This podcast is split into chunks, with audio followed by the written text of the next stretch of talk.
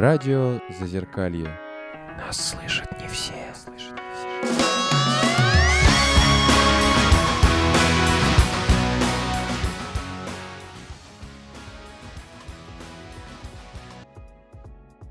Всем привет, а мы начинаем наш субботний эфир. У нас сегодня интересная тема — это восприятие интеллектуального юмора. Мы поговорим о том вообще, как воспринимается э, юмор на тяжелые, близкие личные темы, э, как он воспринимается слушателями. И для этого к нам сегодня в гости пришли стендап-комики Эдик Чернышенко и Майя Чеснокова. Привет.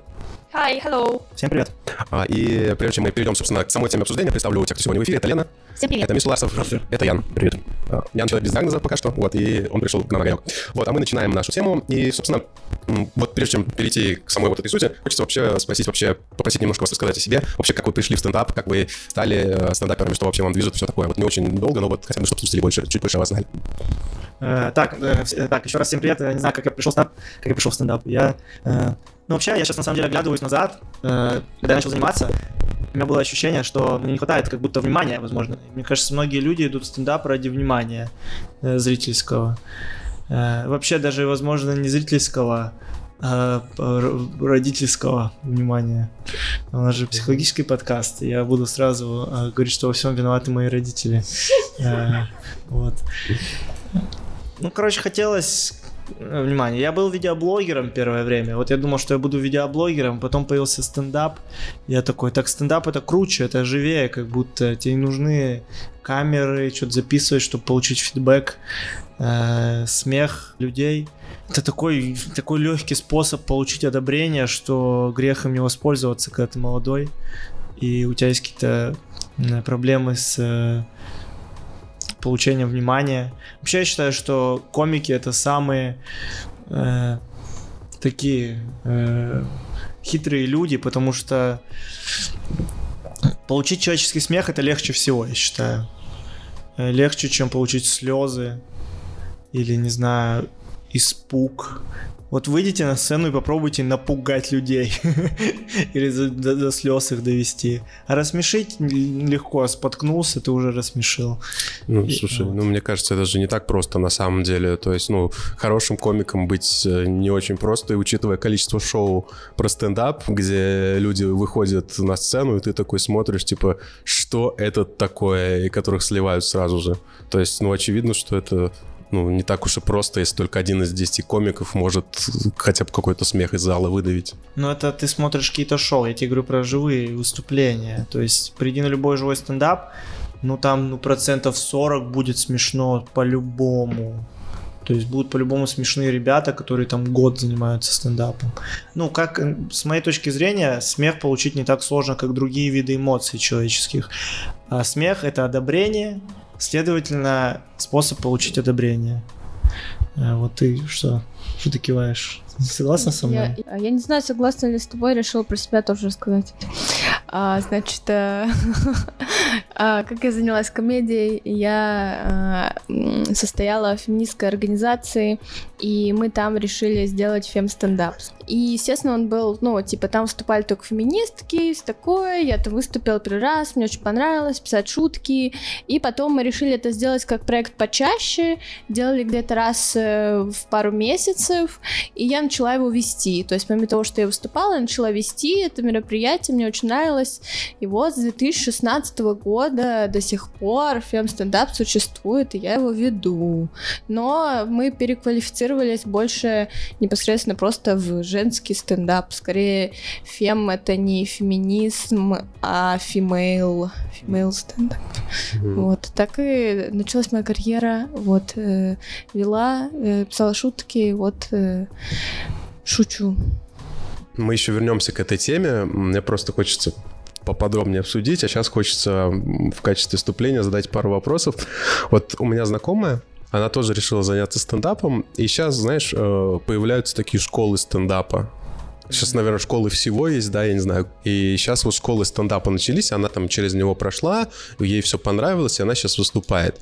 И мне вот интересно вот твое мнение, типа вот про эти школы, типа знаешь, не знаешь, насколько считаешь это нужным для того, чтобы стать Я стендапером? думаю, э, если люди получают удовольствие, значит это нужно. Если она отучилась в школе стендапа и выступает, то это же прекрасно, почему нет? Я считаю, что это, если брать точки зрения бизнеса, это хороший бизнес. Учить людей комедии. Ну, потому что это хороший навык, на самом деле. Даже, может, если ты не хочешь стать комиком, ты можешь пошутить как-то в компании и познакомиться с девушкой и жениться на ней, потому что ты Мгм. научился быть смешным. Потому что быть смешным это как, не знаю, это просто тоже навык, которому учатся люди. Ну, как-то по-другому И, себя, да, в э, компании ощущать. Мгм. Уже, конечно, тут вопрос квалификации людей, которые учат комедии. Это сложно. Насколько должен человек быть сам успешным комиком, чтобы учить других комедии. Мгм. Тут надо быть аккуратным. Вот мне интересно, в каждой вообще профессии есть люди такие самоучки, Мгм. можно сказать про Генри Форда, но это слишком избито. Суть не в этом. Суть в том, что есть люди-самоучки, которые приходят туда и становятся великими людьми, да, и- а есть люди, которые приходят со школы и все такое, и как-то, ну, нельзя сказать, что успешнее. И там, и там бывают самоучки, которые ничего не добиваются, бывают люди со школы, которые добиваются всего. И поэтому мне интересно вот в стендапе как бы так же, насколько необходимо э, идти в эту школу, если хочешь стать стендапером, или это как бы зависит от разных обстоятельств?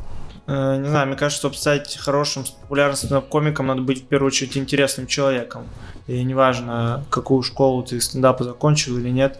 Желательно, я думаю, вообще университет закончить и пойти. Ну, короче, быть кем-то, чтобы стать комиком. Нельзя быть просто комиком. Как будто просто комик это уже больше просто философ, наверное, я бы так сказал. Почему? Что? Почему нужно закончить универ, чтобы быть комиком? Я вот я же сказал, чтобы быть, стать комиком, нужно стать кем, ну, быть кем-то. То есть люди приходят на кого-то посмотреть, какую-то историю. То есть, Ты «Всем привет, виду? я комик, я вот написал шутки. Это как будто уже комик больше философ. Но большинство людей приходит в стендап, не знаю, из других профессий. То есть у них уже есть какой-то бэкграунд. И они становятся стендап-комиками. Ну, ты имеешь в виду, что там... Я, я, честно говоря, до конца не понимаю, о чем ты. Типа, когда ты говоришь, вот то, как я это ощущаю, это как, не знаю, если там человек пришел, там, условно говоря, с офисной работы, то, соответственно, у него есть большой опыт в этой офисной работе, он может на эту тему шутить. Ты это имеешь в виду или что-то другое? Ну, он прожил жизнь какую-то, он отучился в университете, у него есть образование, он уже более, он член общества все равно какой-то, он, не знаю, Я понял, что... работал где-то, по крайней мере, а когда человек просто, ну, не знаю, ему 18 лет, он ничего в жизни, ну, это я про себя говорю, Э, я просто через свой путь говорю, что я понимаю, что сейчас я как комик, я, возможно, отчасти неинтересный, потому что я, ну, я молодой еще, я не прожил еще никакую жизнь, мне нечего рассказать людям, по сути. И э, про то, что ты говоришь, э, я могу сравнить стендап с рэпом.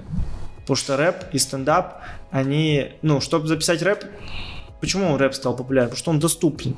И стендап тоже доступный жанр. Тебе ничего не надо, у тебя микрофон и все. Мгм. Как рэп. Тебе ты нарезал сэмплы и зачитал все. Не нужно даже музыкальное образование. Также и в стендапе не нужно какое-то драматургическое образование или философское. Ты просто вышел и написал шутки. Мгм, я понимаю. Так что, если выбирать какой-то путь, идти в школу или быть самоучкой, я бы посоветовал просто чем-то еще помимо стендапа все равно заниматься. Я понимаю, да, понимаю, о чем ты. Быть кем-то еще. Я снова влезу в эфир без представления. Пусть люди думают. Да, это слышат голоса какие-то тут. А у меня такой вопрос. э, Он меня давно уже мучает. Я не знаю, кого бы спросить. А, Стендап ведь давно был придуман, да? Там еще те всякие там Энди Кауфман и прочие. 60-е Да, да. Почему он стал популярным и модным только сейчас в России? Ну, с Россией просто, потому что у нас был железный занавес, и у нас комедия развивалась по собственному пути, как и все в РФССР развивалось по собственному пути. Ну, в каком году, по-моему, первый раз о стендапе начали говорить? Даже, я думаю, в 2005-м, в 2006 уже были какие-то в Москве зачатки стендапа. Э, Comedy Club. Да, появился Comedy Club, и там уже были какие-то монологи у комиков. Павел Воля же как стендап-комик, по сути, выступал. А чем в таком случае отличается стендап от выступления просто, скажем так, артистов разговорного жанра? Мгм. Говоришь железный занавес. Ну, у нас же был Аркадий Ракин, как минимум. У нас был Жванецкий. Ну, вообще, по сути, ничем не отличается. Э, Немного отличается с самой, не знаю, возможно, системой вообще полной как индустрии, потому что Жванецкий написал монолог, он же его не проверял нигде, по сути, он его просто приносил каким-то цензорам, и потом уже выступал с ним. Ну, хотя, возможно, он ездил по городам, его обкатывал, и потом как-то менял его. Но, Ну, по вообще, сути, его Райкин обкатывал. Катывал, по-моему. ну, короче, по сути, ничем, если даже вот если сейчас взять, ничем не отличается. Просто стендап-комедия строится, типа, на нескольких таких суб индустрии, что ли. Есть вот барная индустрия открытых микрофонов, где комики проверяют шутки, потом они набирают, типа, проверенные шутки, есть уже платные шоу, потом комик становится известным, у него появляются сольные концерты, то есть и вот во всех этих трех, трех этапах бурлит жизнь, и там очень много людей в индустрии задействовано. Мне просто хочется ска- сказать, вот когда ты говорил, я что-то подумал еще о том, что сейчас инфраструктура развитая. Вот то, что ты говоришь, вот это как раз о том, что вот есть вот это огромное количество площадок, где человек может попробовать себя, и как бы все это уже создано, доступно, и как бы есть инфраструктура, где могут расти эти люди. Да, еще, наверное, большой плюс, в, э, так же как с музыкой. Есть музыка, которая пишется на лейблах, да, по контрактам, а есть независимая музыка. И также со стендапом, наверное. Тот же Жванецкий, там, наверное, был вынужден каждое свое слово проверять, а в современном мире ты можешь спокойно выйти, выступить с чем угодно, да, и никто тебе ничего не скажет, никакой цензуры не будет. Ну, только там, если как в драка не кинут бокалом из зала. Да, полностью согласен, да, тут больше как будто э, независимо. Ну, это такая, это чисто американская тема. Независимость, э, максимальная выгода. То есть, ну, по сути, мест, я думаю, если стендап умрет, если такое случится, просто в барах появится больше кавер-бендов, потому что это выгодно. Для баров выгодно, чтобы они, люди не просто сидели и ели, а что-то на сцене происходило. По сути, если так подумать, все делается ради этого, чтобы в баре люди поели побольше и выпили побольше. Есть существенная разница между стендапом в различных культурах. Потому что я сам небольшой знаток этой темы. Рассказывали мне люди, которые жили в Америке, были в Америке, скажем так, проездом. Они могут там просто зайти в ресторан, и тут какой-то костюм говорит, о, какой жирный-то пришел. Все начинают ржать, этот жирный тоже начинает ржать. Потом так еще кого-нибудь из толпы, из толпы выглядит, еще как-нибудь над ним подшутит и так далее. Вот похоже на это на самом деле. Да, похоже, только, ну, там понятно, почему в Америке к этому так относятся, потому что там уже стендап прошел через несколько поколений. То есть там люди уже, это их культура. То есть они приходят в бар, они не удивляются, что там стендап, потому что они с детства его смотрели, и их родители им его показывали. А у нас, если человек придет в бар и увидит стендап, он такой, я никогда вжи- вживую не был, меня тут оскорбляют, что вообще происходит. Всё такое. Там это, конечно, уже просто более глубоко в Ну, культуре. то есть народ не обижается. Да, там люди, ну, конечно, сейчас тяжело говорить, что там народ не обижается, Э, смотря что ты говоришь. Возможно, даже у нас сейчас более свободная стендап-сцена, чем на Западе. А за счет чего свободно? За счет вот всех этих политкорректных ограничений, которые Да, там. да. Там более поликорректно, и там комики, возможно, очень ограничены в темах, потому что ну, у них все на капитализме построено, ты реально просто потеряешь кучу денег, если что-то скажешь не то. Тебя, конечно, не посадят в тюрьму, но ты потеряешь много денег. А это хуже даже, наверное, чем в тюрьму сесть. У меня есть какое-то впечатление, что вот то, о чем говорил Михаил, такая форма стендапа, она у нас в принципе не прижилась. Если вот э, вспоминать первое выступление Павла Воли, э, с, ну вот э, э, гламурный подонок, вот, да, да, и не знаю, может быть это м, трансформация личности Павла Воли, когда это все перешло в вот эти розовые пони или Сан, я люблю тебя, все такое у него сахарное, сладкое до невозможности стало. А, И вот, ну, по крайней мере, в каком-то массовом сегменте, в массовом стендапе я этого не вижу сейчас. Кажется, как будто у нас, э, ну, есть вот э, прожарки, вот, но Вы это очень где-то... э, ЧБД-шоу, там просто ужас. Там А, И те, да, и тем не менее он за пределы телевидения, ну, Ну да. не то, что даже не вышел, а даже, наверное, не было попытки выходить на телевизионную аудиторию. Кстати, ну, он выходит сейчас на ТНТ-4.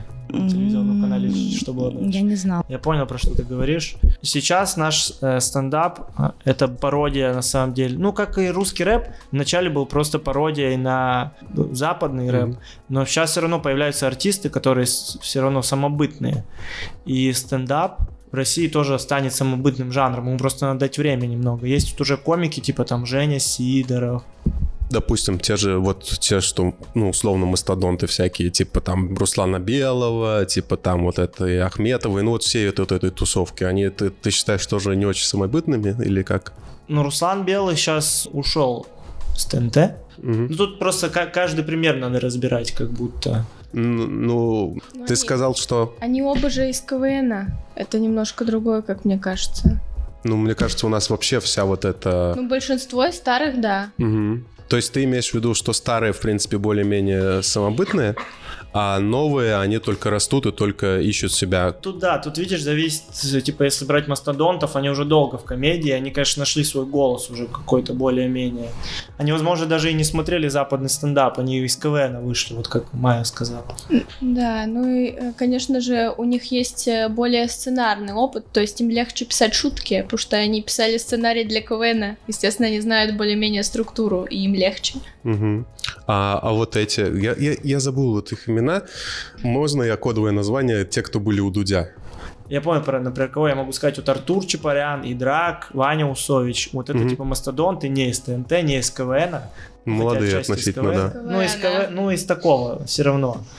И они первое поколение известных комиков. И за ними сейчас вот иду- идет другое поколение. Дима Гаврилов, э, Женя Сидоров, Мгм. э, тот же Са- Саша Долгополов. Они уже более-менее ищут себя, ну, типа, не, не оглядываясь на Запад. Потому что если посмотреть выступление Артура Чапаряна, очень прослеживается стиль Луиси Кея, можно так сказать, отчасти. Э, Он сам это не скрывает, он огромный фанат Луиси Кея, и это заметно, вот, Мгм. если так присмотреться. Вот очень важный вопрос, который у меня был ам, по поводу этого. У нас в гостях была Умка. Вот. Мы с ней говорили о текстах рок-групп. Я, это сейчас не особо важно в подробностях, важна суть. Мы говорили с ней о текстах рок- рок-групп, вот когда был Наутилус Помпилиус, когда было кино, вот всей этой тусовки. И она говорит, так она филолог по образованию, она говорит, что среди них было очень мало людей, которые писали действительно хорошие тексты. То есть большинство групп того времени, они вот с, с- вот с литературной точки зрения, у них очень слабые тексты, и только у единиц они хорошие. Это если сравнивать с Пушкиным и вот с авторами, конечно, крутыми, наверное. По сравнению с ними, то да, я думаю, э, если просто взять обывательские, то я не думаю, ну, Ну, не, не обязательно Пушкин. Ну, ну есть, есть, условно говоря, там рэп или плевать, что есть что-то э, с бедным языком и с ну, тупыми рифмами, ну, условно говоря, просто, а есть что-то литературно очень красиво сделанное. Вот, и это как бы две разных вещи. То есть они могут одинаково нравиться публике, но что-то будет более качественным, кто-то Ну да. будет менее качественным, и, в принципе, это человеку с более-менее мозгами будет видно. Хотя мне, например, не видно там по поводу Наутилуса и кино и так далее, кто из них хороший, кто из них плохой. А, Собственно, я это рассказываю к тому, что, может быть, в стендапе точно так же, что есть какие-то люди такие с более подкованные, более интеллектуальные, которые пишут что-то более э, хорошее. И таких Вот, людей я- единицы. Я про это и говорил. Когда я вначале начал, что надо быть кем-то, то я по, по сути про это и говорил, что видно, у тебя микрофон и все, и ты говоришь свои мысли, и сразу видно, кто ты на самом-то деле. И люди сразу это чувствуют. И умный человек будет выглядеть умным, а тупой будет выглядеть тупым. Тут ничего не поделаешь. На этой ноте мне прям хочется уйти на перерыв. Вернемся к вам буквально через пару минут. Радио Зазеркалье. Это нормально.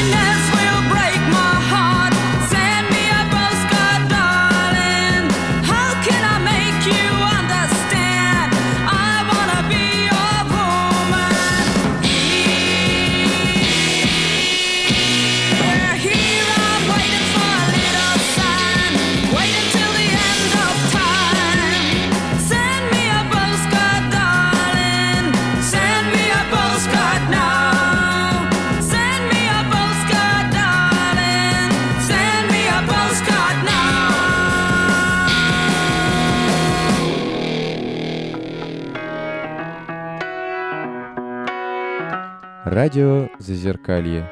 Сегодня там, а завтра здесь.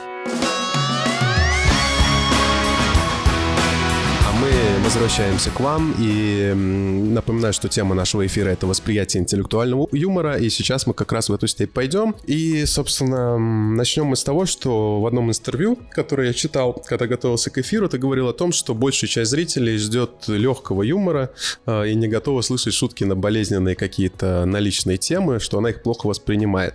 Вот, и то есть, что шутить э, чуть-чуть разворачивая, что ты писал о том, что шутить на э, там личные отношения там родителей и детей достаточно тяжело, потому что публике проще какие-то, цитирую, мимасики, там, поржать и все такое. Да, я так говорил, но я сейчас немного... Ну, это, это... Я тогда занимался стендапом где-то год, и это мое первое интервью было. И сейчас я немного по-другому считаю. Я считаю, что зрители вообще ни в чем не виноваты. И это зависит от комика. Если он хочет взять какую-то тему тяжелую, он, значит, должен придумать со- сопоставимую смешную шутку на эту тему. Мгм. Потому что зрители... Ну, я это понимаю. странно на них ответственность перекладывать, что они не готовы к чему-то. Ну, я Ты понимаю, можешь да. сам вперед вести, как ты захочешь. Мне кажется, да, что, знаешь, что-то, если чуть-чуть об этом рассуждать, что как бы бывают люди вот на тех же шоу там, и на каких-то, что вроде, ну, шутит как бы, ну, вроде текст, ну, более-менее, но он его так подает, ну, то есть, ну, как-то видно, что там человек зажат, там, например, или непривычно, и ты как бы, и, и ты тоже как зритель не можешь расслабиться. И в итоге как бы текст пропадает в никуда, и, и как бы просто из-за того, что че- человек зажат, человеку тяжело это да, читать. всем неловко, просто в зале всем неловко. Да, да, да, да, да. И об этом, кстати, многие вот комики говорят о том, что там как разогреть зал, что там тяжело выступать при таком-то зале, вот все вот эта вот история. И то есть, мне кажется, вот ты тоже в какой-то мере об этом говоришь, да, что типа то, как ты это подаешь, тоже очень влияет на то, как человек воспринимает Да, материал. иногда, ну вот, э, есть такая просто еще, просто сейчас пришло в голову, есть, э, иногда, конечно, ты просто берешь на себя ответственность за все. Вот если ты провоцируешь, ты понимаешь, что ты провоцируешь. Ты понимаешь, что, например, сейчас скажешь то, что люди не хотят слышать, ну и ты должен понимать, какая от этого будет реакция. Ты же тоже не дурак. Ты если там говоришь, не знаю, про смерть детей или что-нибудь такое, ты понимаешь, что как люди могут на это отреагировать. А быть таким, типа, да я же просто пошутил, вы чё, народ? Ну, это странно. Иногда провоцировать полезно людей, но надо понимать адекватность их реакции. Ну, вопрос, да, да, да, я понимаю, о чем ты. Во- Вопрос, как это делать. Вот Белый, вот то, что я последнее смотрел, хорошо это делает, и тот же Воля, например, он хорошо это делает. То есть он провоцирует, но, но так, как он в начале карьеры прово- ну, провоцировал хорошо, и все равно, блин, это было смешно. И как он сейчас провоцирует, в принципе, он тоже может сказать что-нибудь гаденькое и подленькое, но при этом это все как-то выглядит так, что, блин, ну как-то... Э, Смешно. Извини, пожалуйста, я, я категорически не хочу Белого и Павла Волю в один ряд ставить, потому что Белый очень смелый комик, и его последние монологи, они очень Мгм. критикующие власть, и он молодец. А Павел Воля это просто подстилка. Я, я, наверное, был бы менее критичен, но саму суть э, я понимаю того, что ты говоришь, что, ну, мне кажется, это да, это особенности того, что как бы уже нужно продол- продолжать держать Comedy Club, Ну, уже е- как-то есть жить. уровень компромисса, когда ты на грани, а есть уровень компромисса, когда ты просто уже, ну, А почему. М- Мне вот просто интересно, почему, почему Воля вот прям совсем скатился в твоих глазах. Э, Я считаю, что если ты очень э, медийный человек, то грех не говорить о проблемах своей страны. Я считаю, все, кто очень популярны и не говорят, они грешат. Вот у меня, собственно, мы плавно переходим к теме, на которую мне, мне интересно. Э, Слушай, вот мне интересно, насколько, вот на твой взгляд, сейчас большой уровень цензуры э, в стендапе, вот в формальном, неформальном вообще, вот везде. Насколько можно говорить на те же самые злободневные темы, там, связанные с политикой, с экономикой, со всем остальным? Ну, на телеке ты не скажешь ничего критикующей власти. Ну, на телеке, да, на телеке понятно, телек это телек. А вот в стендапе, там вот в открытый Ну, вот, микрофон. нап- ну, например, в оффлайн формате ты, конечно, можешь сказать все, что угодно. Ну, захотят, с кем угодно сейчас что угодно сделают, я думаю. Э, Я- вот. я- я- Вы как-то это ощущаете? Вот мы когда об этом заговорили, я сразу, это правда с властью не совсем связано, в историю про Долгополова вспомнила двухлетней, по-моему, давности по поводу подачи на него. Я даже не знаю, вернуться в Москву или нет. А, Да, Вернулся, об ос- да. он вернулся. Об- ну, нам- все это знают, да, об оскорблении чувств верующих, там какой-то иск был на него подан, кажется. К чему я это говорю?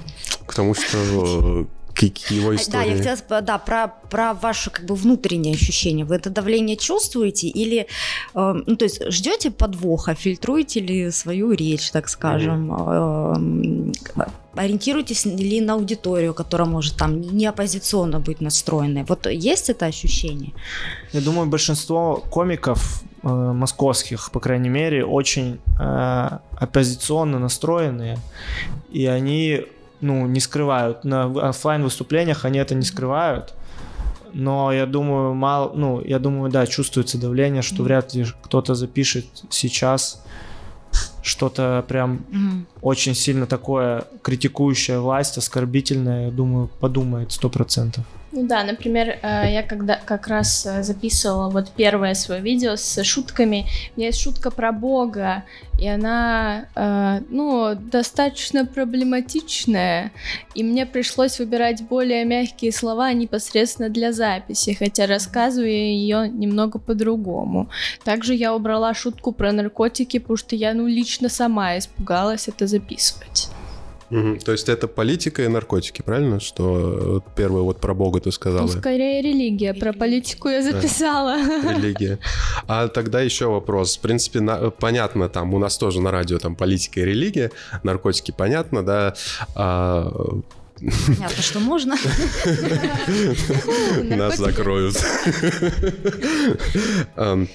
На какие еще темы есть, к- к- есть цензура? Есть ли на, на какие-то другие темы цензура? Нас, если закроют, то Павел Воля нас закроет, скорее всего. Вообще есть такое, что зрители частенько не смеются над шутками про педофилов.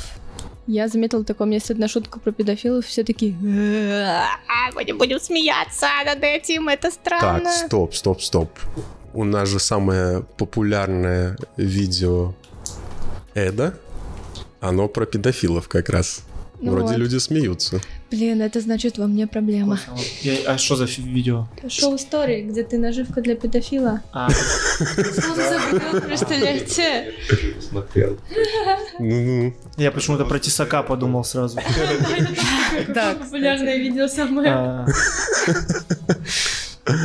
На самом деле, я вот чувствую в московской комедии, что наоборот, есть желание шутить на все темы, брать любую тему, раздвигать границы, пытаться хвататься. Конечно, какая-то реакция последует, но я уже сказал, надо просто ты как человек должен понимать последствия того, что ты говоришь в любом случае. Ну, ты говоришь сейчас немножко правильные вещи, но немножко абстрактно. Мне вот интересно, есть ли вот на какие-то темы, на которые ты хочешь А. развиваться, но не можешь? Вот как, как в политику ты, ну, как бы на политические темы. Ну, какие-то прогрессивные, возможно, темы тяжело даются. Про ЛГБТ, что-нибудь вот такое. Мгм. какая-то, э, может быть, ну вот, например, есть комик, ну да, наверное, вот про гомосексуализм тяжело шутить э, в защищающей точке зрения. То есть, возможно, в стендап-клубе можно, но вот есть, да даже в стендап-клубе есть комик Павел Залуцкий, может, такого знаете, он открытый гей, и он недавно выступал у меня на шоу, ему из зала выкрикнули, я тебя сейчас стулом кину. Ну вот. Причем, ну, он не сказал, да, что вот всем привет, я открытый гей. он сразу, А, у него он только про А это тогда нормально. Он сказал, я открытый гей, кто готов меня стулом кинуть? Ну, мне кажется, это, это же типа нормальная тема. Ну, в смысле, ненормально кидаться людей и стульями и это говорить, ну, в смысле, для нашего общества. Типа, Да, у нас очень гомофобное общество, и, и, типа выступать в, в поддержку каких-то ЛГБТ-сообществ. типа... Но многие боятся, я думаю. М, Ну, и мне хочется вернуться, у нас еще осталось не очень много времени, скорее всего, все-таки вернуться к восприятию интеллектуального уровня, коль у нас такая тема. А, Расскажи, типа, ты, ты сказал, что ты уже поменял мнение, но все-таки, вот, на твой взгляд, вне зависимости от подачи, люди воспринимают такие шутки, над которыми нужно задумываться и которые касаются их личных проблем, или не очень? Я думаю, в большинстве люди будут только рады услышать ф- э, в комедии еще какую-то интересную мысль. Как, у- ну, то есть любой человек идет на самом деле за этим, чтобы почувствовать связь, что я такой же, как и все, можно так сказать, что и посмеяться над этим, возможно. И просто есть разные комики. Я вот что понял. Если комик не претендует и на интеллектуальный юмор, он говорит, я просто смешу людей обычными шутками то это его право. Если комик, например, претендует, например, тот же самый Данила Поперечный, он как будто претендует на псевдоинтеллектуальность какую-то, Мгм. но у него очень поверхностные мысли, очень неосознанные мысли, но его аудитория это хавает. Так что Аванского тоже говорить. хавают. Э, Тут как будто в России пока прям такой интеллектуальной комедии интересной очень мало. И, но запрос на это есть, сто процентов. Есть. Да, да. У меня просто сразу, у меня к тебе сразу несколько вопросов, потому что вот когда я это читал, это перекликается с какими-то моими мыслями, о которых я думал. И, собственно, какое-то время назад я бы даже вообще даже вот не говорил того, что я сейчас буду говорить, потому что, да, человек вообще, наверное, в большинство мест приходит, вот где он хочет, чтобы ему важно ощутить какую-то связь, иначе как бы контакта не будет. Но все-таки учитывая достаточно тревожное время, которое, в котором мы живем, да, не только там со стороны разных институтов, но и со стороны просто больших городов, большого перенасыщения информацией и всего остального. Ну, то есть мне казалось, что вот в том, что ты говорил, я уловил для себя мысль, о которой я тоже задумываюсь, что на некоторые встречи люди приходят уже не для того, чтобы почувствовать какую-то связь, а просто для того, чтобы отдохнуть. Типа просто поржать, просто расслабиться и как-то выпасть. Вот есть эта тенденция, как ты считаешь? Или в принципе, или нет такого? Да, я думаю, есть э, люди приходят расслабиться, скорее всего. В бар, например, ну, то есть есть, например, сольный концерт какого-нибудь комика, и они, например, ск- скорее всего, они идут послушать его мысли, его видение мира, его позиции какие-то. Это уже более как в театр, не знаю, сходить на, сходить на сольный концерт комика. Мгм. Вот. А если люди идут в бар, то, скорее всего, они идут просто отдохнуть от э, реально от всего, что происходит. А еще когда они приходят отдохнуть, а им какой-нибудь комик, который занимается полгода, начинает рассказывать, как он там не верит в Бога и какой он там прогрессивный атеист, они такие, ну классно, ты крутой, да. Так что, да, я думаю, совет начинающим комикам, берите легкие темы и просто смешите людей, так, ну и просто кайфуйте, вот. А вся уже серьезность придет со временем к вам. Вы сами захотите и почувствуете желание мысли говорить. На этой ноте мы опять уйдем на небольшой перерыв и скоро вернемся к вам. Радио Зазеркалье. Уж лучше вы к нам. Акушеры, гинекологи – это люди, которые слишком восприняли всерьез фразу «где родился, там и пригодился». Мое сексуальное воспитание строилось на фразе «пока сучка не захочет, кобель не вскочит».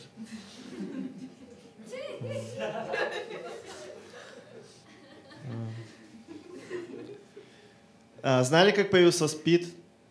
Знаете эту теорию, что это человек с обезьяной встретились и э, набили друг другу татуировки? Э, Вот посложнее. Что хитрые каннибалы любят делать больше всего? Ходить в долгие зимние экспедиции и теряться там. Сел в самолет, рядом со мной садится женщина с младенцем. Говорит, не повезло вам. А я ей в ответ, это вам не повезло. И весь полет рыдал. 26 тысяч лайков. Смешно, что в этот момент, э, когда я написал этот твит, э, были протесты Беларуси, и Джаред Лето написал «Беларусь, мы с тобой». И набрал 20 тысяч лайков, а я 26 тысяч собрал. Что общего у бомжей и голубей? Никто никогда не видел их детенышей. Вы когда-нибудь задумывались, что пупок — это ваш старый род?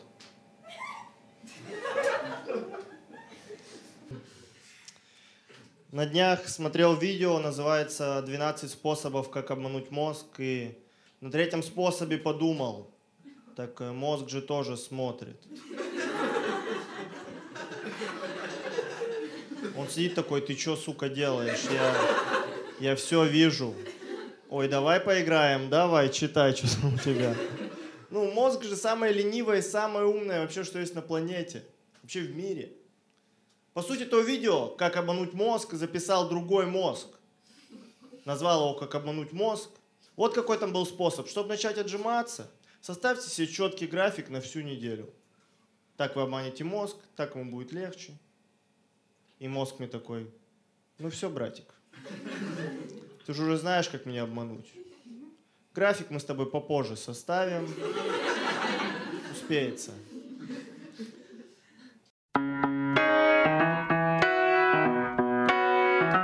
Радио Зазеркалье. С ума сойти.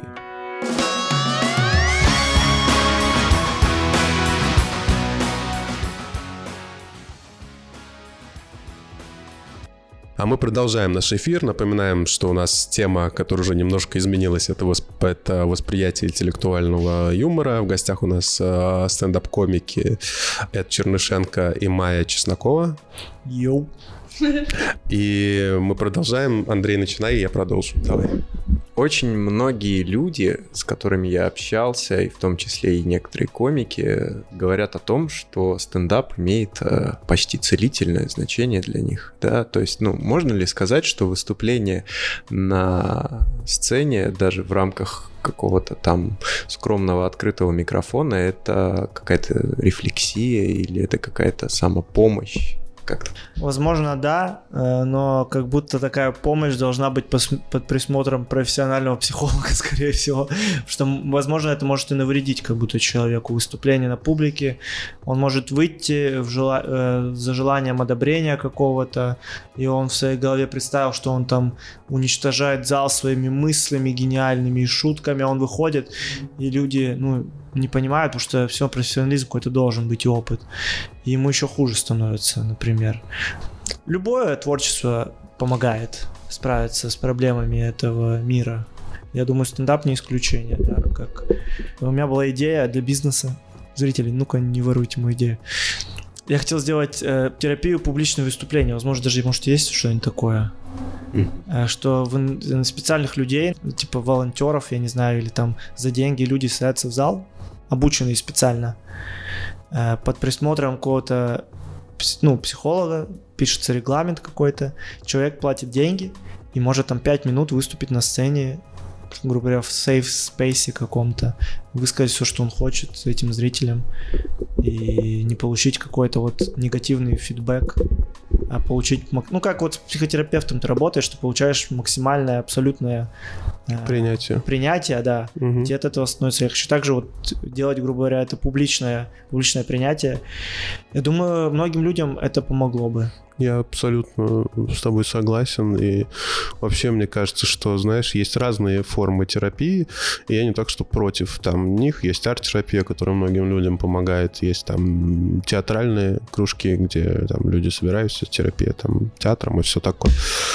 Но я вот понял для себя, что как бы, что, наверное, вот терапия словом в том плане, что ты сам учишься формулировать э, какие-то свои мысли, свои взгляды, свои тексты и э, э, выкладывать их на публику, она, мне кажется, очень сильно работает, потому что вот то, что было внутри тебя и тебя перепорняло, вот эти вот все, знаешь, большие внутренние миры, глубокие личности, все такое, да, вроде круто, а на самом деле очень тяжело, потому что это не в формате слов, это в формате мысли, а это все-таки два разных, ты понимаешь, два разных понятия и два разных, две разных вещи. Поэтому вот это вот умение это сформировать и как-то выложить на бумагу лично мне, особенно когда у меня получается там выложить какой-нибудь инстаграм, и я получаю, опять же, какое-то одобрение, лично мне помогает очень сильно.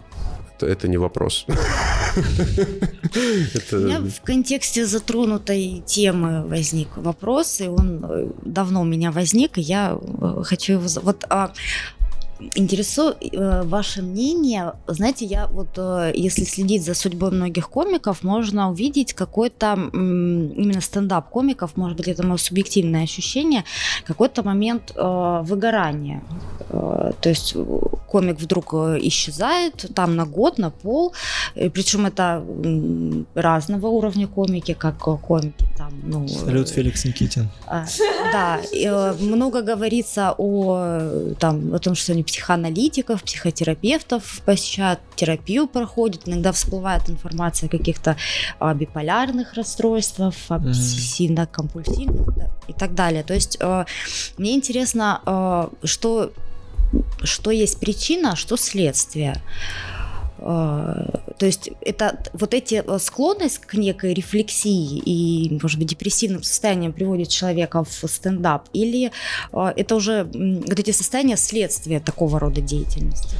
А, Я думаю, это причина таких э, выгораний и психических проблем, то, что люди считают, что стендап спасет их от их проблем, которые у них были до стендапа. То есть стендап — это работа. Ну, это ответственность, это работа ответственность, это трата энергии. Выступать на сцене перед людьми, писать шутки — это тяжелая работа. По сути, для многих это способ убежать от проблем, которые у них есть. Это зависимость. Есть, есть по-моему, даже есть такое понятие, как зависимость от э, стендапа. Ну, типа от публичных выступлений. Ну, то есть у комики часто про это говорят, что они, м, и западные комики говорят, что выступление это как, не знаю, как кокаин какой-то. Ну, это же, по сути, ты выходишь на сцену, это, во-первых, адреналин, это по-любому какое-то, еще если там все смеются, хлопают, у тебя вырабатываются определенные гормоны счастья, Мгм. когда одобрение ты получаешь. Но когда ты выходишь со сцены, в твоей жизни-то остаются проблемы, ты их не решил. Да, ты о них сказал, но ты их не решил в любом случае. Я вот, мы до эфира говорили, что комедия не э, поможет решить вам ваши проблемы, и вы не сможете в ней убежать от них. Можете какое-то время убегать, но в любом случае вам в какой-то момент придется пойти к психотерапевту и начать уже решать, как-то разговаривать с собой. А, Вот. И появится новый материал для шуток. Вот, то, вот это точно. Ты когда начнешь разбираться с проблемами, ты станешь более э, зрелым человеком, и ты сможешь поделиться уже с миром чем-то интересным. У меня тоже такое впечатление, что по мере углубления материала э, комик в какой-то момент э, в какой-то конфликт с самим собой вступает. То есть кажется, как будто пока это какие-то легкие шутки там на уровне гэгов, не знаю, это ну как-то еще ничего. Но как только какие-то затрагиваются личностные проблемы, вот неизбежно э, в выступлениях комика, я имею в виду, неизбежно это приводит к каким-то таким вот ну, срывам неправильно сказать, но выпадением из этой деятельности, если вот так. Мне кажется, что если ты достаточно осознанный человек, э, комедия помогает тебе все-таки рефлексировать и решать проблемы. Раз ты осознанный, ты понимаешь, что в какой-то момент ты можешь на сцене прям разгонять свои мысли и шутки, к чему-то прийти и к чему-то смешному, но при этом и для себя понять, сойти со сцены такой, вау, так вот что это значило. Вот это мне помогает, например. А, вопрос следующий. Если акт стендапа, как акт комедии, это публичное выступление, это а, имеет определенный формат. То есть, грубо говоря, есть э, Ну, форма, да. форма как форма искусства. И форма искусства любая имеет язык. И чем язык проще и понятнее, тем он проще, а, тем у него больше шансов на то, что он станет популярным Мгм. исполнитель того или иного искусства. При этом, если ты делаешь на каком-то простом языке, у тебя меньше шанса сделать что-то уникальное. А уникальность неизбежно ведет к тому, что ты усложняешь свой язык. Ага. Вопрос в следующем. А где компромисс между сложностью языка и массовостью? Вау.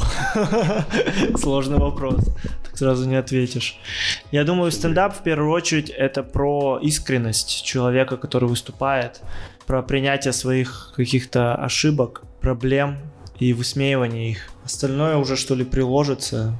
Ты уже найдешь свою форму. Мне кажется, самые популярные комики по итогу, самые легендарные те, кто находят вот, ну, какой-то ну, баланс между уникальностью, индивидуальностью и массовостью. Так прикольно, какие-то, если спешлы смотреть, крутые, профессиональные, они вот как делают, они за ход говорят что-то супер понятное, чтобы люди такие, опа, интересно, интересно, что-то знакомое. Потом говорит совершенно что-то гениальное и свое уникальное, все такие, а, вау, как круто!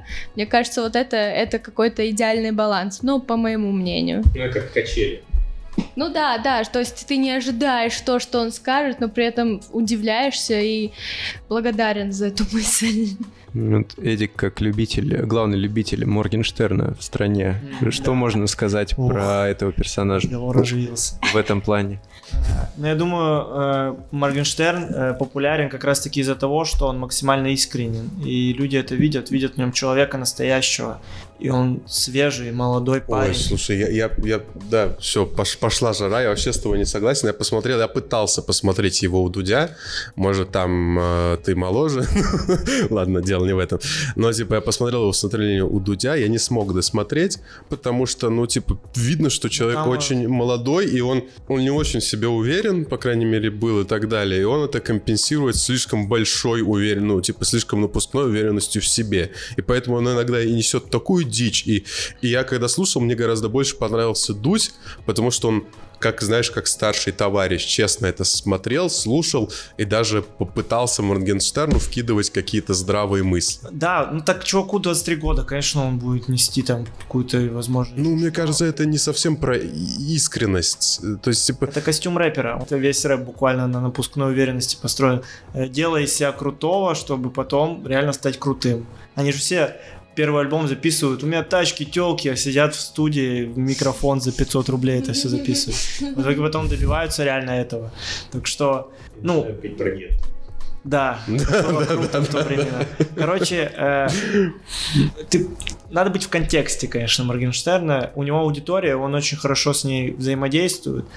И я очень рад, что популярный человек, которого я могу с собой идентифицировать. Он молодой парень, как, как и я, который просто живет, кайфует и делает, ну, типа шоу, на самом деле. Он же делает, он реально как шоумен хороший. Блин, я, сейчас не могу, это может быть чуть-чуть как комплимент, как что. Ну, то, что ты говоришь, это гораздо более, мне кажется, зрело, особенно для 24 лет, чем э, то, что говорил Моргенштерн. Э, Говорить можно хоть сколько, и зрелые мысли иметь, тебя, грубо говоря, характеризуют твои поступки. Я могу И- хоть сколько говорить умные мысли, как да вот этот трек, да надо было так сделать, да я бы вот тут так сделал. Сделай. То есть поступ- сделай. поступки и деньги для себя это ра- равносильно? Моргенштерн что физически добился вот этого всего, и деньги у него. По-моему, у него в песнях все уже сказано, типа, мне чуть больше 20, а Да, ты да. сделай по-моему, так же, если не... Ну, Ну, он, он, он, по- грубо говоря, человек нашел лазейку, как стать, как заработать много денег. Он их заработал себе, он этого хотел. Посмотрим, что дальше будет. А за что, ну, за что ты его как бы... Ну, на что ты в нем ориентируешься? Что тебе в нем прям нравится, чтобы ты бы хотел, чтобы у тебя было? И целеустремленность его. все равно быть звездой федерального масштаба это сложно. Когда ты еще молодой, у тебя столько соблазнов, когда у тебя много денег. Что мне в нем нравится, к чему я стремлюсь, что он реально горит душой к тому, что он делает. Мне это, ну, это очень круто. Прикинь, вот у, у- у тебя на счету 100 миллионов рублей. Я бы, честно, с ума сошел. А человек такой же молодой делает что-то новое, старается делать новое, интересное, свежее и веселит всю страну. Очень круто, респект. И он не претендует ни на какую гениальность. И, ну, не то, что гениальность, а на интеллектуальность. Он не говорит, что ой, у меня умные текста, ой, я там делаю мир лучше, ой, я там, не знаю, такой умный. Он говорит, я, я дебил, и я просто веселю людей. Что вы от меня хотите? Хватит ко мне лезть. Я веселю людей, зарабатываю на этом деньги. Все. Да, я хотела сказать не в обиду Данилу, но ты когда сказал, что а, между Эдом и Моргенштерном есть разница, в, хотя они ровесники в подходе. Вот мне кажется, что и что Эд выглядит а, мудрее Моргенштерна. Вот он выглядит и мудрее нас с вами сейчас. Потому что он смотрит а, не на... а, Просто он не бомбит от Моргенштерна. Да, да.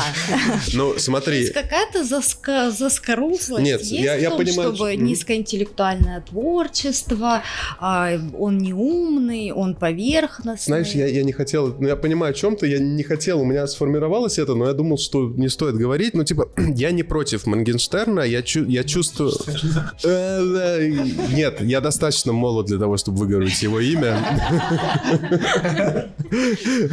Я не против него. И, в принципе, я не вижу в нем ничего плохого, и у него есть какие-то достоинства. И мне нравится, например, что он наивный и так далее, достаточно, и что он просто вот относится к деньгам, да, когда вот он в Дудя, вот эта вот история, что он просто вложил эти деньги э, в этот долбанный ресторан с процентами 50 на 50, то есть даже как бы не дал себе пакета, хотя это все его деньги, и, и, и Дудь такой поговорил с этими ребятами, ну ты, ты, ты смотрел, да, и видно, что они без мата, что они его кидают, да, немножко, и, и Моргенштерну на это пофиг. То есть, э, в принципе, есть вещи, которые мне нравятся. Я допускаю, что то, что я его не слушаю, не пробую, просто это уже вопрос возраста какого-то, что у меня уже места, которые у молодого поколения для Моргенштерна пред- предназначены, у меня они уже заняты другими исполнителями, которых я слушал Да, в да, не твоя- 19 лет. ты не его аудитория просто, вот и все. Да, поэтому я, я, ну, я не чувствую себя заскорузлым, и я не говорю, что... Ну, относительно.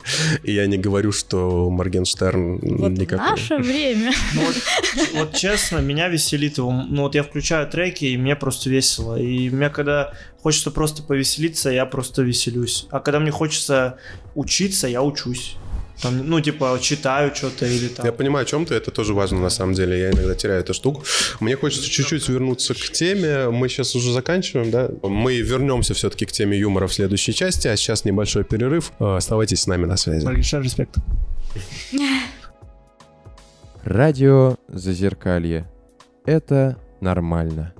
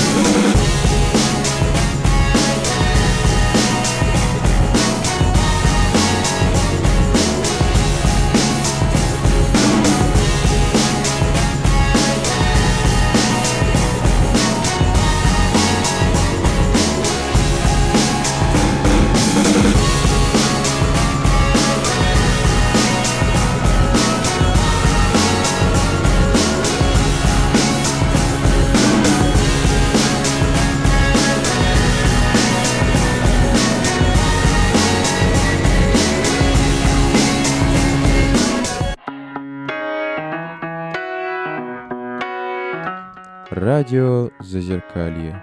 С ума сойти.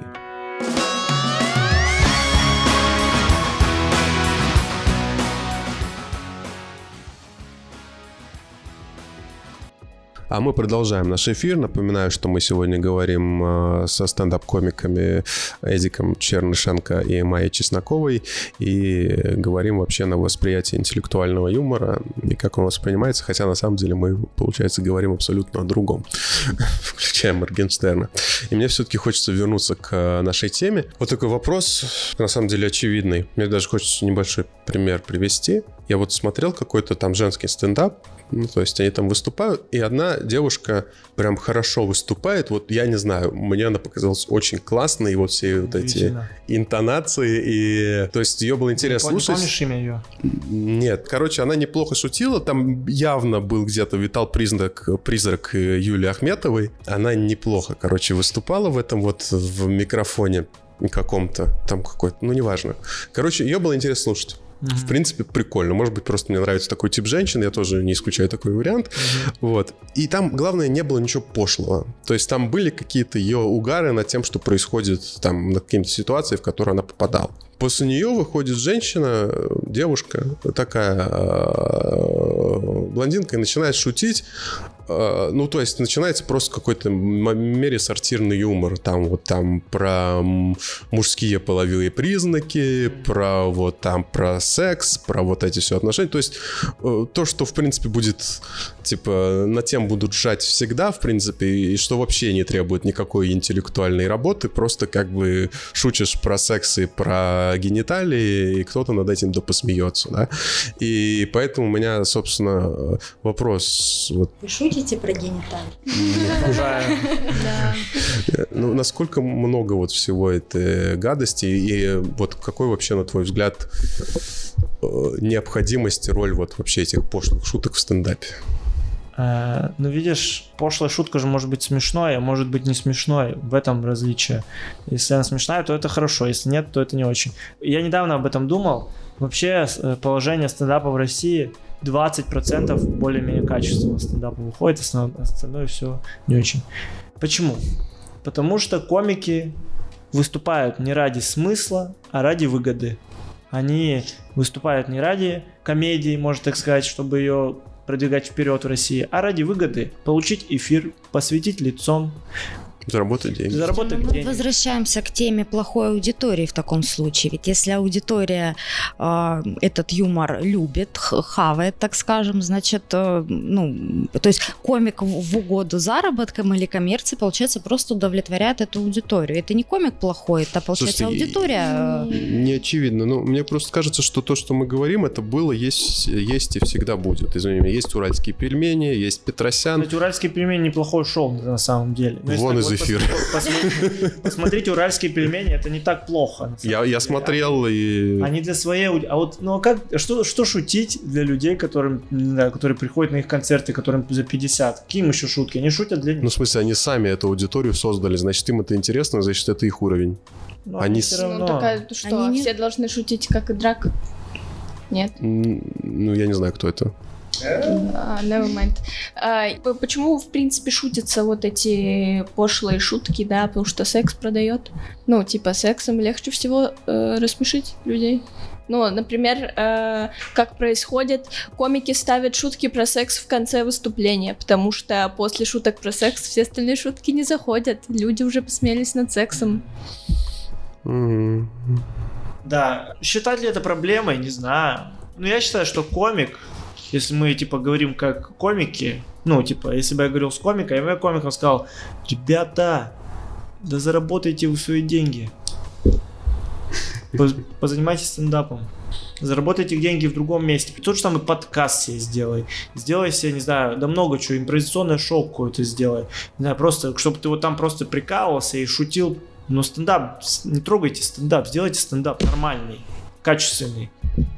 Тогда у меня сразу к тебе вопрос. Мне кажется, что такие люди были будут всегда. И мне хотелось спросить, ты его знаешь, я вот не помню. У Дудя он был такой комик, который э, шутит умные шутки и который откуда-то издалека. Такой мужик, прям мужик с бородой. У Дудя был. Да, да, да, да, да. Вот, как раз там был разговор, что Дудь его выбрал как раз потому, что на фоне основных шуток, не очень интеллектуальных, у него действительно был хороший материал. Честно, прям много не смотрел Женю Чеботкова. Он попал в запрос. Была, была эра фриков. Очень, до- ну, типа, до Женька были фрики. Щебаков отчасти фрик. Там, не знаю, ну, короче, типа, Мир какой-то, вот, типа, Дорохов. Они все фрики какие-то на самом-то деле. Чеботков стал таким известным, потому что он просто был обычным типом. Просто обычный, нормальный человек, который умеет немного разговаривать, более-менее там побывал где-то и знает какие-то культурные вещи на своей волне. Респект ему, ну не знаю, мне вот что-то, Сейчас уже это не так э, интеллектуально кажется. ну короче, это вот как, как Оксимирон, что ли, такой своего рода. Я слишком мало знаю о них. Ну, Чеботков на фоне остальных действительно у него самый такой богатый какой-то Вот, да. репрезентативный Но опыт. это, это в сравнении. Ну окей, можно как бы не очень любить Чеботкова, но ты, если то, что говоришь, Лена, ты права, что остальные, получается, еще хуже? К сожалению, да. Да еще мало комиков умных. Потому что комики все это э, молодые сейчас люди. Все комики это там 25 лет средний возраст стендап-комика. О чем можно говорить? Которые у- половина из них университеты не, не пошли в университеты, в числе, в том числе и я. Ну, У меня есть заход сейчас. э, Мне кажется, он очень актуален. Э, Я пытаюсь стать осознанным, потому что умным я уже не стану.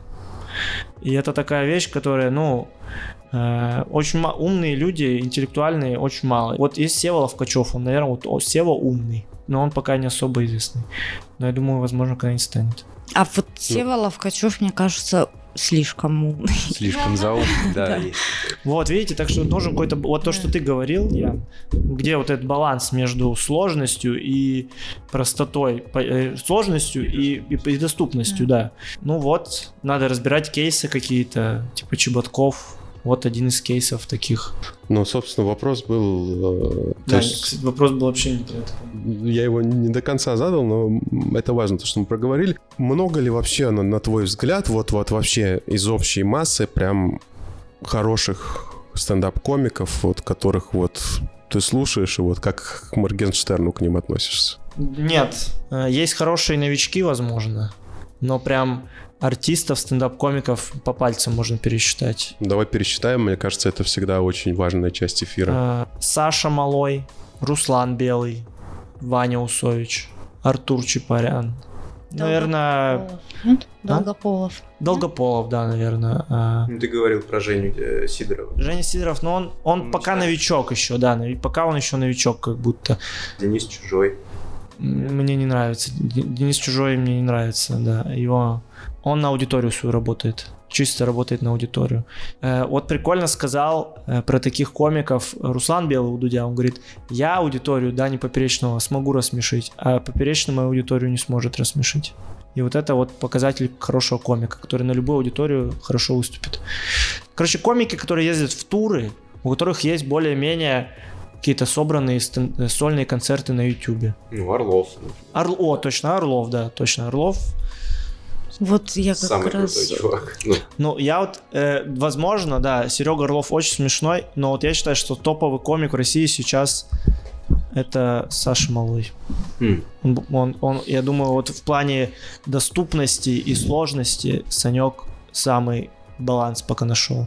Слушайте, а про, вот про Сергея Орлова, может быть, вы развеете мою, э, развенчаете мое как бы внутреннее убеждение, но для меня это один из немногих комиков, который не, вот о чем вы, о чем ты говорил, который не имеет э, жизненного опыта и говорит иногда откровенно, э, то есть его юмор основан на его собственной некомпетентности, вот так скажем. Да, ну так, э, И- хороший комик из этого как будто... Честно говоря, но он это преподносит не, не, не так, что он чего-то не понимает, и это смешно, а так, что как будто вокруг кто-то не прав, а он это высмеивает. Хотя он просто не понимает какие-то, э, не знаю, какие-то обычные процессы. Ну, Возможно, простите, что это я такая ниша. не- А, Нет? Не знаю, я вот хотела у экспертов Ну, спросить. Секрет Сереги в том, что он реально просто тоже искренний, простой чувак, и люди это видят, и им это нравится. Он как Щербаков. Вот Щербаков, что, вот он... Слушайте, ну Щербаков, простите меня, он дурак, и как бы он этого не скрывает. А, мне нравится Щербаков. Мне тоже нравится, но у него, ну, ну амплуа такое, что ли. Ну, Вот даже на вчер- Знаешь, мне не нравится... Амплуа всегда, что было дальше в начале, Да. озвучивается. Да, да, да. Знаете, вот меня пугает, что было дальше, больше этот чувак, который сидит с другой стороны Щербакова. Я, мне кажется, да, блин, это ж капец какой-то. Я не знаю. Я, я его вообще не могу терпеть. Нет, ну, Леха, ну, вообще-то у него действительно крутой опыт. Он, типа, вы знали, что он метро строил? Да, да, да. И, круто. и вагоновожатым. Да, это вообще, это, это- там, да, это невероятный опыт, мне кажется, ему есть что рассказать. Я понял, про что ты сказала, что ты говоришь не про опыт. Э, Опыт-то жизненный у Сергея Орлова тоже большой. Про какую-то компетентность, скорее всего, про какую-то академическую, может, интеллектуальность. Потому что опыт-то у Сереги тоже большой в жизни. Ну, как Вот да, вот, как вот, вот я, мне на, вот на память приходит его, это правда было не выступление, а какой-то то ли разгон, то ли что-то, где он рассказывал о том, как он поругался с продавщицей в пятерочке, написал жалобу в жалобную книгу из-за пресловутой маски, которая была как-то у него там не так надета или не туда, или он просто ее не хотел надевать. Он преподносил это с таким вот э, каким-то благородным гневом и тем, как абсурдно носить эти маски, но в итоге он совершенно иррационально это выплеснул на человека, который на, на продавщицу. Мне кажется, это очевидные вещи, что это не ее личное распоряжение, желание там. И он так остался, по моему впечатлению, собой доволен, что он эту размотал, простите, эту продавщицу и написал жалобу, что, ну, у меня какое-то прямо как будто предвзятое мнение э, о нем сложилось после этого. Серега, э, я с ним знаком лично, и он вот какой вот он на сцене, он такой же и в жизни. И за это ему респект. Что он... Хорошо, э, значит, мы с ним просто, Искренний. э, да, не, э, не подходим друг к другу. В одном сериале была фраза очень классная, я ее запомнил про стендап, что комик не должен быть на сцене смешнее, чем он в жизни. И это очень прикольная фраза, я ее не до конца пока понял. Ну. Э, А мне кажется, в принципе, понятно, да. Ну, есть какой-то уровень искренности. Если ты искренне смешной и в жизни такой, то если ты на сцене больше, то значит ты переигрываешь. Понимаешь? Либо хорошо играешь. Так, возможно, в этом Да. и есть как раз мастерство. То есть, грубо говоря, там, если человек стоматолог, это не значит, что у него все друзья со здоровыми зубами. Здесь примерно то же самое. То есть э, я не, не могу согласиться с этим, потому что, ну, либо я что-то не понимаю, потому что а, одно дело это твое casual, а другое дело это ты на сцене. И это теплое с кислым, знаешь, не надо тут- смешивать. знаешь, Смотри, что ты тут- не обязан шутить в реальной жизни постоянно, типа быть клоуном. Но ты должен в жизни, когда ты шутишь, быть таким же смешным, когда ты шутишь на сцене. Это понимаешь? про искренность тогда. Да, да. Окей, да. Мне кажется, что вообще в театре же тоже очень важно, типа, искренне. Если ты супер искренне на сцене, если ты вживаешься в роль, если ты там, ну, вот как этот, играешь майского жука, и ты становишься майским жуком, то, как бы, да, должен быть уровень профессионализма, чтобы это сделать, но, как бы, это, это и цель задачи. Если тебе на сцене Станиславский скажет «верю», то все хорошо. А, возможно, здесь та же самая история, просто э, про искренность на сцене. Единственное, что... Ну ладно, не буду Да, мы живем в эпоху э, искренности. Я вижу в этом немного сейчас проблему, начинаю видеть, потому что э, я не помню, кто говорил, что правда это всегда запасной выход. Правдой всегда легко воспользоваться, потому что это, ну, это правда, что, ну, Не и- знаю, это, это, это, И как будто из-за того, что мы сейчас живем вот в эпоху э, по- запроса на искренность, вот как тот же самый Щербаков, в нем искренность, но, ну, типа, он, конечно, смешной, ладно, Щербаков плохой пример. Короче, одной искренности недостаточно все равно, нужно быть хорошим. Я согласен абсолютно с тобой. Это, это, это большая история, но в принципе я с тобой согласен, просто это прям большая тема, которую можно отдельные эфиры это посвящать этому. Тут чуть-чуть скажу только, что вообще в любой профессии ты можешь быть стопудово искренним, но для того, чтобы быть и, и стопудово сделать это с душой, как и, ну вот хороший пример, то же самое, рисование или пение, ты можешь делать это с душой, но тебе нужно наработать определенный а, уровень мастерства, чтобы эту душу можно было нормально выражать. Вот, да, сто процентов, да. Золотые А. слова. Ну, да. так и есть. Вот. Слушайте, у нас осталось совсем немножко времени. Я хочу задать два вопроса. Если можешь ответить на них, э, постараться коротко. вот коллективная терапия юмором. Ну, ты, мне, мне кажется, уже понял. Когда человек шутит, это же не только для него, да, и- э, юмор. Ну, то есть, что можно было посмеяться над теми вещами, с которыми ты ничего не можешь сделать. Да, да, конечно. Присутствует. Можно писать шутки просто для себя. э, Ну, в любом случае, когда пишешь шутку, ты ее пишешь для кого-то, для зрителей. В любом случае, да. Я понял. Я понял, о чем ты. А, ты хочешь спросить, типа, исцеляет ли комедия от каких-то проблем? Ну, делает ли легче она не только человеку, который шутит, но и людям, которые в зале? Да, да, спускает пар, сто процентов. Это сто процентов. Потому что чаще всего люди смеются именно над тем, что, ну, как мне кажется, что комик озвучивает какую-то сходную ситуацию с их жизнью. Знаете, что делает комик? Чаще всего он просто по- э, показывает, э, что в комнате есть огромный дракон. Вот мы сидим, и вот в комнате огромный дракон, и комик такой, бля, смотрите, дракон, все такие, «Ха-ха, ничего себе, блин, а мы его не видели все это время, офигеть.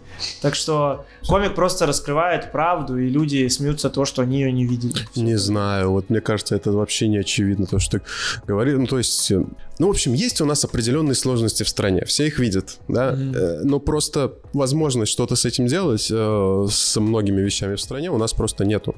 И единственная возможность, которая у нас остается, и которую даже сейчас начинают э, закрывать, это смеяться над этим, да, и поэтому мне кажется, что люди этого, этого дракона и эти проблемы в жизни видят прекрасно, просто ничего сделать не может. А тут они все вместе над ними смеются, и как бы э, и от этого становится легче. Дракон становится меньше. Да, дракон становится меньше. Вот, это дракон как бы никуда не делся, но он все меньше ста- стал. Ну да, но его просто все видели, но просто когда комик сказал, и все вместе над этим посмеялись, как в фильмах там всяких. Ну вот это, кстати, э, правильно, не знаю, правильно ли это, шутить про политику вообще, потому что, возможно, когда ты шутишь про политику, ты как бы выпускаешь народный гнев, и им э, легче живется, грубо говоря, в этой стране. А я думаю, реально, то есть там кто-то говорил, я уже не помню, какие-то умные люди очередные, что как бы не было бы этого, люди бы вообще сошли с ума. Люди и так с ума сходят, да? А как бы не было бы этого совсем хорошо. То есть в отсутствии каких-то альтернатив должно быть хотя бы что-то. Это, например, было очень видно в советское время, где как раз можно было там, когда попустились вот на это шутить, и хотя бы люди, хотя бы приходя на концерты, могли э, над этим пошутить хоть немного. Вот. Эм, Хочется, ну, хочется сказать, я могу сказать коротко, что комедия, да, помогает жизни, но интересно было бы, конечно, по конкретным каким-то случаям. Хочется какую-то аналогию провести, конечно. Ну, как любое творчество, наверное, помогает. Вот я уже говорил, что помогает справиться. Все вместе посмеяться. Ну, главное просто понимать, что когда вы все вместе посмеялись над проблемой, проблема не исчезла. Да, я понял твою точку зрения. Тут коротко, конкретный вопрос. Можно ли нормально заработать на стендапе? Ну, вообще, да, можно, но я не знаю как. Э, Если вы хотите заработать в развлекательном жанре, лучше не в стендап идти. Потому что это... Хотите денег, идите в бизнес. Сделайте шоу на YouTube, не знаю, комедийное. Можно много, по-многому зарабатывать, но путь заработка через прям стендап-комедию это... Это очень маловероятно. Все равно большинство комиков, которые сейчас популярны, они популярны не из-за стендапа, они популярны из-за других каких-то сайт-проектов, в которых они поучаствовали, и потом все такие, а он еще и стендап-комик, нифига себе, сходим на его концерт. Тоже два вопросика, они очень короткие будут. Давай, я постараюсь быстро ответить. А, Блиц, как у Дудя, Да, давай. да, да, да, да. Все просто. Лучшая шутка в российском стендапе. Ну, на твой взгляд. Лучшая шутка в стендапе. Наверное, которая первая приходит на ум. В, российском? Да. Не знаю, не, не, не смогу тебе сейчас так сказать. Нет там хороших. Очень, очень много хороших шуток. Хорошо, а твоя Ну вот- шутка лучше? А, у меня... Блин, я так не могу сказать. Посмотрите мое выступление, сами решите. А, Майя, какая у него лучшая шутка? Понятия не имею. А, во, у меня есть, да, есть э, мне, которая очень нравится шутка. У Васи Медведевой шутка, что э, мы живем на планете Земля, ну, мы земляне, но если посмотреть на Землю из космоса, это же вода. Мы, получается, водяне. Водяне, да. Очень смешная шутка. Возможно, не лучшая, но мне очень нравится. Уважаемые слушатели, если вам интересно, э, что я говорил, э, можете подписаться на мой телеграм-канал. Э, Он называется «Диалоги без тревоги». Э, Там я пишу о своей жизни, там мои выступления и выступления других моих друзей, комиков. Если вам интересна комедийная жизнь, подписывайтесь. Лена уже начала. А на этом мы заканчиваем наш эфир. Напоминаю, что у нас в гостях э, были стендап-комики Эдик Чернышенко и Майя Чеснокова. И сегодня э, в эфире э, были Лена, Всем пока. Миша Ларсов, Ян, Помахал, если что. Ф. Ян, Андрей. Да, пока всем. А, и я, Даниил. На этом мы заканчиваем эфир. Э, Всего вам самого наилучшего и хороших вам выходных. Пока, ребят, спасибо, что позвали.